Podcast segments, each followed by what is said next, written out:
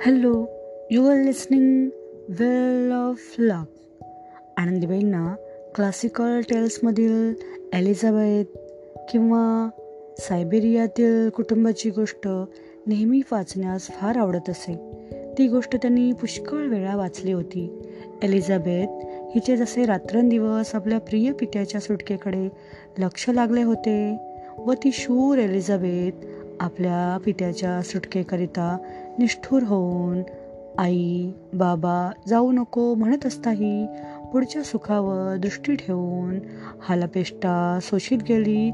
तशी आमची ही शूर आनंदीबाई जोशी आपल्या नवऱ्याच्या भावी सुखाकडे लक्ष देऊन अमेरिकेस जाण्यास सिद्ध झाली. आनंदीबाईंचे धैर्य पाहून आमच्या इकडच्या वयोवृद्ध स्त्रियांनी त्यांचे कौतुक केले पाहिजे.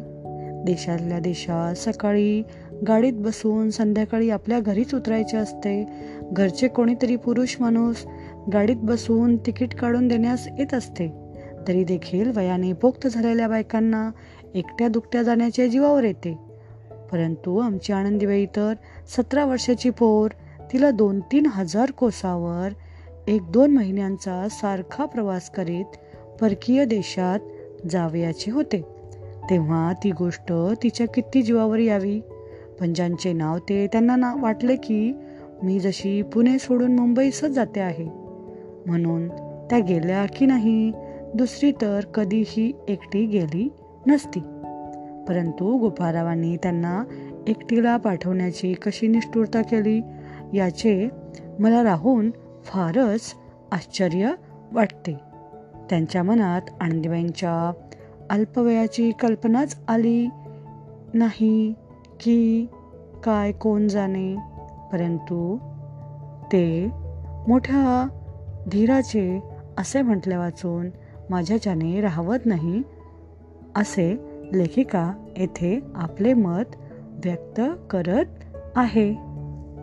अमेरिकेत जाण्याच्या निश्चयानंतर पुन्हा त्यांचे जाणे सहा महिन्यावर लांबले.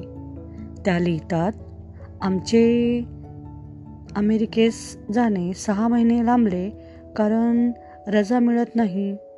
पुढील पत्रात याप्रमाणे लांबणीवर पडले म्हणून लेखिका म्हणतात आमचे निघणे एक वर्ष पुढे गेले.